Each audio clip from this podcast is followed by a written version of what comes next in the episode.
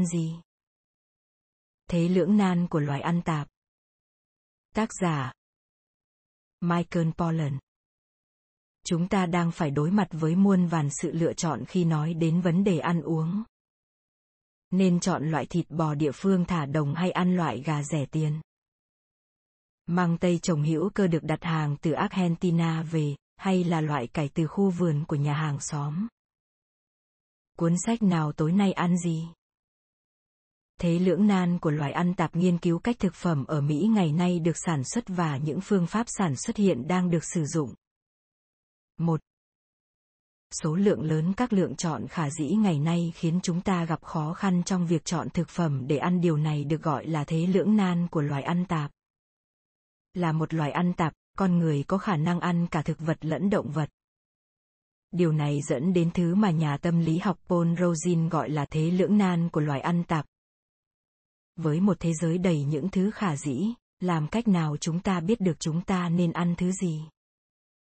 Vào đầu thời kỳ săn bắt hái lượm, việc giải quyết thế lưỡng nan này rất đơn giản. Chúng ta ăn những loại thực phẩm theo mùa mà có thể được trồng gần nhà, chẳng hạn như nấm vào mùa thu hoặc dâu tây vào mùa hè, và trò chơi săn bắt thì diễn ra ngoài hoang dã. Điều này tạo ra một thực đơn bất biến, nhưng việc chọn lựa lại được tiến hành dễ dàng. Ngày nay, những tiến bộ trong việc bảo quản và vận chuyển thức ăn đã hoàn toàn thay đổi cách chúng ta sử dụng thực phẩm. Hãy nghĩ đến lần cuối bạn đứng trong siêu thị. Có bao nhiêu gian? Bao nhiêu kệ? Mỗi kệ chứa bao nhiêu vật phẩm? Dừa, tỏi, bánh Oreo, thịt lợn, gạo, trứng, bông cải, dâu tây. Việc lựa chọn thực phẩm ngày nay khiến chúng ta lưỡng lự, và về cơ bản thì bạn có thể sở hữu bất cứ thứ gì bạn muốn, bất kể thời gian và địa điểm. Sự phát triển này khiến thế lưỡng nan của loài ăn tạp chúng ta càng trở nên trầm trọng, bởi việc phải lựa chọn giữa hàng tá các phương án cho mỗi bữa ăn. Có bữa ăn tốt cho sức khỏe, có bữa ăn rất ngon, có bữa ăn có mức giá phải chăng, và có cả những loại đóng góp cho việc bảo vệ môi trường. Vậy chính xác thì chúng nên ăn gì? 2. Nông nghiệp được công nghiệp hóa khiến thực phẩm rẻ hơn, nhưng những tổn thất cho môi trường, sức khỏe và đạo đức lại cao ngất ngường. Rất lâu về trước, nông dân trồng trọt và chăn nuôi mà không sử dụng gì ngoài khác mặt trời và đất. Tuy nhiên, những phương pháp canh tác truyền thống như vậy chỉ sản xuất một lượng nhỏ thực phẩm theo mùa ở địa phương và dần không đủ để cung cấp cho cả thế giới. Vì thế, nông dân đã phát triển các công nghệ và máy móc canh tác công nghiệp để sản xuất thực phẩm nhanh hơn và trên quy mô lớn hơn. Vài người sẽ nói đây là điều tốt. Trong quá khứ, việc chăn nuôi và khai thác vật nuôi lấy thịt có giá khá đắt. Và kết quả là thịt cũng đắt, loài người không thể ăn loại thực phẩm này hàng ngày. Tuy nhiên, giờ đây, các phương pháp canh tác công nghiệp đã khiến vật nuôi cũng như là thịt rẻ một cách khủng khiếp sản xuất trái mùa lại trở nên ngày càng phổ biến rộng rãi. Bạn sống ở Seattle nhưng muốn ăn măng tây tươi vào tháng riêng. Không vấn đề gì, nó sẽ được chuyển tới từ Argentina. Thêm nữa, mùa tăng trưởng của nhiều loại thực vật đã được kéo dài một cách không tự nhiên thông qua các công nghệ canh tác công nghiệp, bạn có thể mua bất cứ loại hoa quả hay rau màu nào vào bất kỳ mùa nào bạn muốn. Thật không may, việc sản xuất loại thịt rẻ tiền và măng tây quanh năm khiến chúng ta phải trả giá. Đi theo việc sản xuất hiệu quả với số lượng lớn, nông nghiệp được công nghiệp hóa gây ô nhiễm không khí và nước, khuếch tán hóa chất và thuốc trừ sâu vào thực phẩm, đối xử một cách vô đạo đức với động vật và lan truyền bệnh dịch. 3. Ngô là một trong những cây trồng quan trọng tại Mỹ, và được chính phủ trợ cấp rất nhiều. Ngô là loại cây trồng khỏe mạnh về mặt di truyền và tính thích ứng. Nó cung cấp những vụ thu hoạch lớn nhanh hơn so với những loại cây trồng khác, vậy nên khi những người châu Âu khám phá ra ngô khi họ xâm lược châu Mỹ vào thế kỷ 16, nó nhanh chóng trở thành loại cây trồng chủ yếu. Bằng tiến bộ công nghệ, nông dân bắt đầu trồng các loại ngô lai để tối ưu đầu ra hơn nữa. Những thay đổi về loại thực phẩm này bao gồm thân to hơn và hệ thống dễ mạnh mẽ hơn, có thể chịu đựng được việc thu hoạch khắc nghiệt bằng cơ giới và cũng có thể đứng gần nhau để trồng một số lượng lớn cây hơn trên một diện tích. Bằng những thay đổi này của nông dân, sản lượng ngô tăng nhanh chóng. Vào năm 1920, nông dân sản xuất được 20 dạ ngô trên mỗi mẫu Anh, bây là đã lên tới con số 180. Vào năm 2005, nông dân mất 2,5 đô la Mỹ để sản xuất ra một dạ ngô. Nhưng do nguồn cung dồi dào, khách hàng chỉ sẵn sàng mua ở mức giá 1,45 đô la Mỹ một dạ theo quy luật cung cầu. Dĩ nhiên, nếu nông dân lỗ mất một đô la cho mỗi dạ ngô sản xuất ra, họ sẽ bỏ nghề. Đây là lý do tại sao chính phủ Mỹ trợ cấp cho nông dân bằng cách tạo ra sự khác biệt. Với những trợ cấp như vậy, hệ thống cung cầu trở nên bất thường. Nông dân đơn giản là đưa vào thị trường một số lượng lớn ngô mà vẫn có lãi. Toàn bộ là lãi giả trên mỗi dạ ngô. Vì vậy, giá ngô tiếp tục giảm, nhưng nước Mỹ tiếp tục sản xuất nhiều ngô hơn. 4. Giá thịt đã giảm bởi việc sử dụng trại chăn nuôi tập trung. CAFO Bên cạnh việc trở thành nguyên liệu sản xuất cho các loại thực phẩm khác, lượng ngô thặng dư cũng được sử dụng để nuôi những loài động vật lấy thịt cho con người. Từ quan điểm của ngành công nghiệp thực phẩm, động vật giống như là những chiếc máy có thể biến lượng ngô thừa trở thành loại thịt có thể buôn bán được, dù cho những chiếc máy này thường bị đối xử rất tàn tệ. Trại chăn nuôi tập trung CAFO Concentrated Animal Feeding Operation là phương cách nuôi động vật không giống với bất cứ loại hoạt động nông nghiệp nào bạn từng tưởng tượng. Họ tối đa hóa hiệu quả và lợi nhuận. Bằng việc nhốt càng nhiều động vật càng tốt vào trong lồng hoặc bãi rào, trong khi tự động hóa và cơ giới hóa càng nhiều công việc càng tốt, chẳng hạn như việc cho gia súc ăn. Nhờ tính kinh tế này, kèm theo việc cho động vật ăn lượng ngô thừa giá rẻ, đã khiến giá thịt giảm đến mức chưa từng có trong lịch sử. Trước thời kỳ CAFO, nguồn tài nguyên, thời gian và công sức được bỏ ra để chăn nuôi động vật tại những trang trại nhỏ bé địa phương khiến giá thịt đắt đỏ, một bữa tiệc có thịt là điều gì đó khá hiếm. Nhưng ngày nay, thịt băm format sông khói lại quá rẻ đến nỗi bạn có thể ăn món đó mỗi ngày, chỉ cần bạn muốn. 5. Để giữ giá thịt rẻ, CAFO đối xử với động vật một cách tàn nhẫn và gây ra những rủi ro về sức khỏe và môi trường. Mới nhìn qua, CAFO thậm chí là một thứ tốt đẹp. Ai mà lại không thích thịt băm format sông khói. Nhưng thật không may, món ăn đó lại gây tổn hại đến quyền động vật, sự bền vững và sức khỏe cộng đồng. CAFO vận hành bằng việc tối ưu hóa đầu ra để có lợi nhuận tối đa. Động vật bị nhồi nhét vào một khoảng không gian đông đúc khiến chúng không thể đi lại, dẫn đến việc chúng phải trải qua đau đớn cũng như là phải chịu những rủi ro về phát tán bệnh dịch. Ngô thì rẻ đến nỗi CAFO sử dụng loại thực phẩm này để cho vật nuôi ăn bất kể là chúng có được tiến hóa để ăn ngô hay không. Thậm chí một loại cá ăn thịt như là cá hồi cũng đang được cho thích ứng với việc ăn ngô.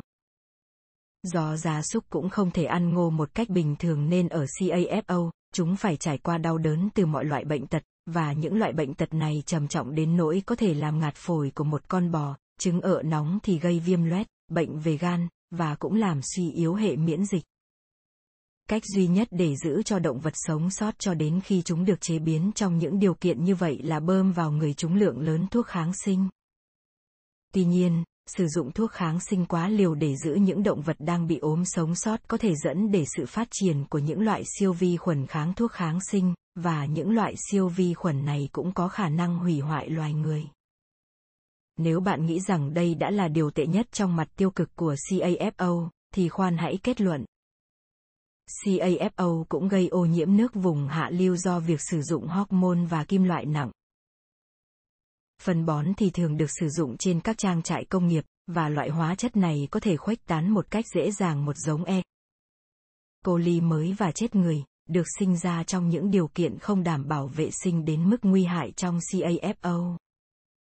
Đạo đức, môi trường và sức khỏe cộng đồng đều là mối bận tâm hạng hai của CAFO. Thứ mà CAFO thật sự nhắm tới là tối đa hiệu quả và lợi nhuận. 6 thực phẩm hữu cơ mang lại cho chúng ta một vài lợi ích hơn so với thực phẩm được sản xuất truyền thống. Ban đầu, động lực để đầu tư vào thực phẩm hữu cơ bắt nguồn từ một sáng kiến đời thường để giải quyết một lượng lớn vấn đề phát sinh từ nền nông nghiệp được công nghiệp hóa. Ô nhiễm, thuốc trừ sâu, và nhu cầu về nhiên liệu hóa thạch trong việc chuyển phát hoa quả và rau màu khắp đất nước. Sản xuất hữu cơ đòi hỏi sự đầu tư về tiền bạc nhiều hơn so với sản xuất truyền thống, nhưng trong quá trình sản xuất thì phương pháp này lại tốt cho môi trường và sức khỏe cộng đồng hơn. Vào thời kỳ đầu, nhiều nông dân bắt đầu bằng việc bán thực phẩm bên vệ đường thay vì chuyển phát khắp đất nước. Và thay vì sử dụng phân bón hóa học và thuốc trừ sâu, họ sử dụng loại phân bón tự nhiên, thường là phân ủ hoặc phân thô từ các cánh đồng gần đó. Nhiều nghiên cứu so sánh sản xuất hữu cơ so với sản xuất công nghiệp.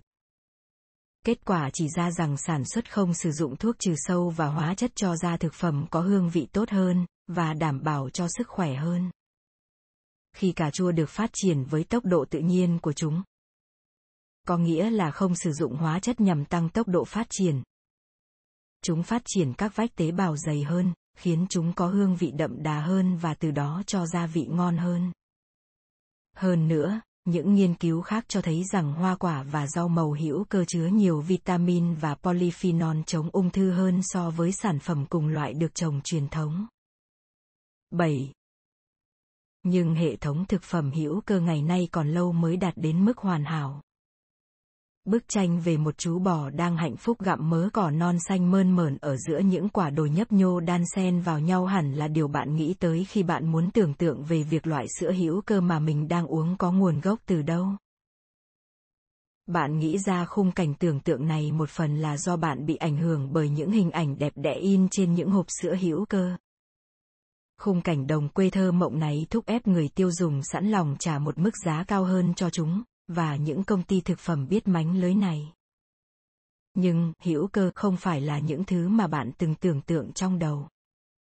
Sản xuất hữu cơ trên những cánh đồng nhỏ bé, thơ mộng giống những gì bạn tưởng tượng không thể theo kịp như cầu tiêu thụ ngày càng lớn. Họ mở rộng quy mô sản xuất. Và điều này có nghĩa là sẽ phải hy sinh vài ý nghĩ lý tưởng ban đầu. Trong thực tế, nhiều vấn đề của nông nghiệp truyền thống lúc xưa cũng đang hiện diện trong các trang trại hữu cơ quy mô lớn.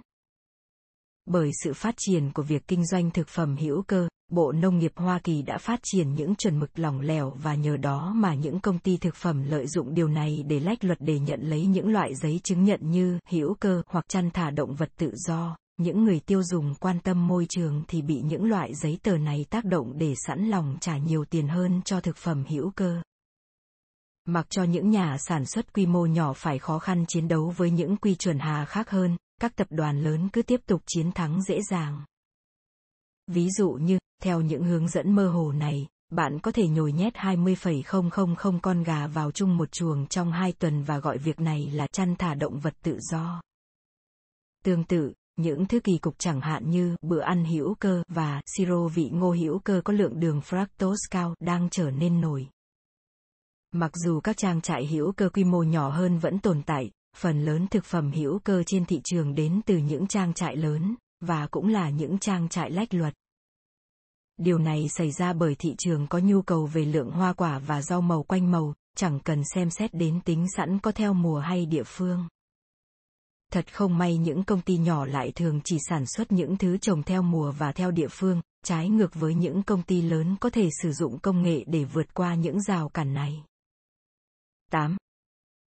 Chăn thả quản lý thâm canh là một phương án bền vững và tự nhiên hơn so với việc phải sản xuất dư thừa ngô. Như chúng ta đã thấy, ngô đóng một vai trò to lớn trong việc tạo nên hàng ngàn vấn đề trong hệ thống sản xuất truyền thống, và một trong những vấn đề hàng đầu trong số đó là việc tàn phá hệ tiêu hóa của bò. Và trồng ngô cũng bỏ qua những mối quan hệ đồng tiến hóa tự nhiên có lợi. Một trong những cách tốt nhất để tối ưu việc sản xuất một cách bền vững là trồng cỏ thay vì ngô và sử dụng phương cách chăn thả quản lý thâm canh.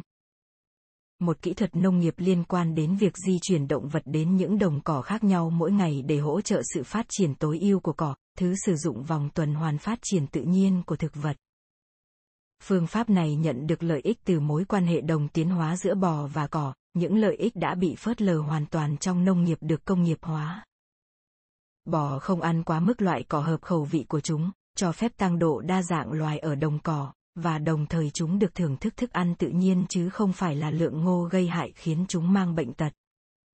Những con bò khỏe mạnh sẽ trở thành những bữa ăn tốt cho sức khỏe. Chăn thả quản lý thâm canh cũng tốt cho môi trường hơn. Nhiều loại cỏ sinh sôi nảy nở. Điều chưa từng xảy ra đối với loài ngô ở Trung Tây Hoa Kỳ và tối đa hóa sự hấp thụ năng lượng mặt trời và CO2 cỏ hấp thụ hàng ngàn tấn khí CO2 trong khí quyển và lưu trữ nó vào trong đất. 9. Các trang trại địa phương quy mô nhỏ cung cấp một giải pháp bền vững về mặt đạo đức, môi trường và kinh tế.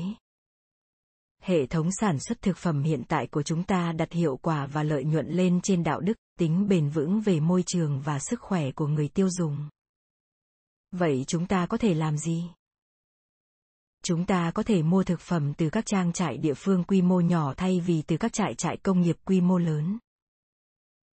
Trên hết, việc mua thực phẩm tại địa phương giúp giảm lượng nhiên liệu hóa thạch cần thiết để chuyển phát thực phẩm từ nhà sản xuất đến người tiêu dùng. Khoảng cách này ngày nay có thể trải dài cả một đất nước hay thậm chí là cả lục địa.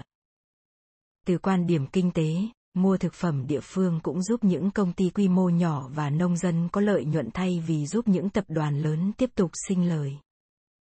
Hơn nữa, các trang trại địa phương quy mô nhỏ không dựa vào các kỹ thuật nông nghiệp phi tự nhiên hoặc sử dụng thuốc trừ sâu để tăng sản lượng. Họ trồng thực phẩm theo mùa, hỗ trợ chứ không làm tổn hại hệ sinh thái tự nhiên. Điều này cũng khiến chúng là một lựa chọn vì môi trường. Cuối cùng, chọn mua thực phẩm từ các trang trại địa phương hầu như luôn là một lựa chọn vì đạo đức. Một hàng thịt hoặc một nông dân làm việc dưới sự quan sát của người tiêu dùng khiến họ có trách nhiệm hơn và cũng khiến họ không thể sử dụng những phương cách vô đạo đức, chẳng hạn nhưng đối xử tàn tệ với động vật chỉ để tăng lợi nhuận. Lời kết Thông điệp chính của cuốn sách này nhiều loại thực phẩm chúng ta ăn ngày nay được sản xuất theo quy trình công nghiệp, có nghĩa là thường sử dụng những phương cách vô đạo đức, gây hại cho môi trường và chính lượng thực phẩm đó. Một phần có đầu vào là lượng ngô dư thừa so với nhu cầu của chúng ta. Trong khi nông nghiệp hữu cơ mang lại lợi ích thay vì những rắc rối cho chúng ta. Cách giải quyết tốt nhất là mua thực phẩm từ các trang trại địa phương quy mô nhỏ.